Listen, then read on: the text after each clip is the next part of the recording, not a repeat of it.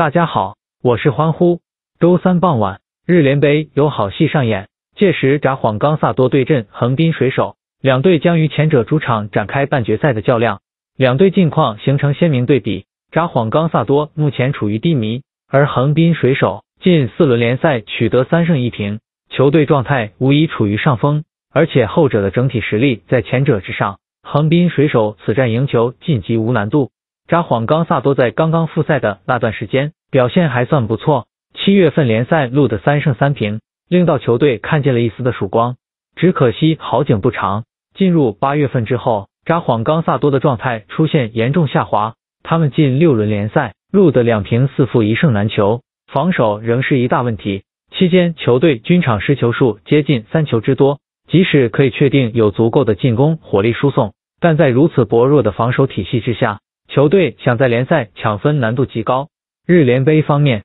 札幌冈萨多在复赛后分组赛一球险胜广岛三剑，赢得了晋级的关键之战。但要知道，对手的广岛三剑已进不如昔，此战面对整体实力强横的横滨水手，札幌冈萨多凶多吉少。另一边，横滨水手现实可以说已经正式进入状态，球队近期的出色表现宣布。他们已经摆脱了此前的低迷状态，凭借着祖利亚和重川辉人等几位攻击手的精彩演出，横滨水手在积分榜的排名上升，直到第六位。过去四轮联赛当中，横滨水手的进攻效率大幅提高，期间球队合共攻入了十四球之多，均场三点五个入球的可怕数据。不过，作为联赛卫冕冠军，目前的积分榜排名连亚冠杯的参赛资格都未能得到。这很明显是无法满足横滨水手的胃口，接下来球队必然会愈战愈勇，展开新一轮的攻势。此番日联杯对阵实力平庸的札幌冈萨多，